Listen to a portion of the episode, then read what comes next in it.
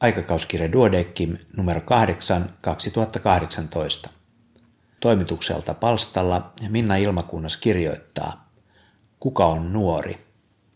Suomalaisen lääkäriseuran Duodeckimin ja Suomen Akatemian vuonna 2010 järjestämä konsensuskokous nuorten hyvin ja pahoinvoinnista määritteli nuoruusiän olevan elämän kaaressa lapsuudesta aikuisuuteen siirtymisen vaihe, joka alkaa puberteetista ja päättyy vähitellen nuoreen aikuisuuteen.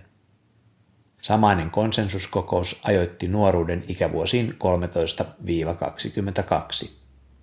Nuorisolain mukaan nuoria ovat kaikki alle 29-vuotiaat, kun taas vuonna 2013 julkaistun nuorten vapaa-aikatutkimuksen perusteella nuorten itsensä mielestä nuoruus alkaa jo noin 10-vuotiaana ja päättyy noin 20-vuotiaana.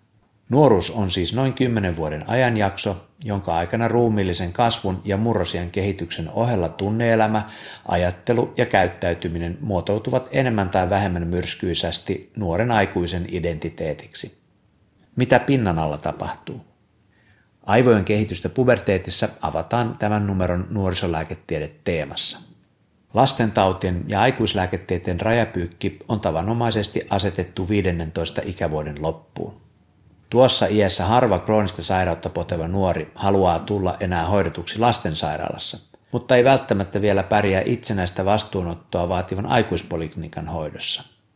Sen sijaan, että hoito siirtyy aikuispuolelle yksinomaan kalenteriän perusteella, hoidon siirtymisen tulee olla ennalta suunniteltua ja perustua yksilölliseen harkintaan. Teemanumero tarjoaa näkökulmia myös hoidon transitiovaiheeseen. Duodekimin nuorisolääketiedettä käsittelevän teemanumeron lisäksi nuorista on julkaistu viime aikoina muutakin mielenkiintoista lukemista. Tasan kuukausi sitten ilmestyi vuoden 2017 nuorisobarometri, joka paljastaa, mitä nuoret itse ajattelevat tulevaisuudestaan. Tämä ja paljon muuta www.duodekimlehti.fi. Kiitos kun kuuntelit.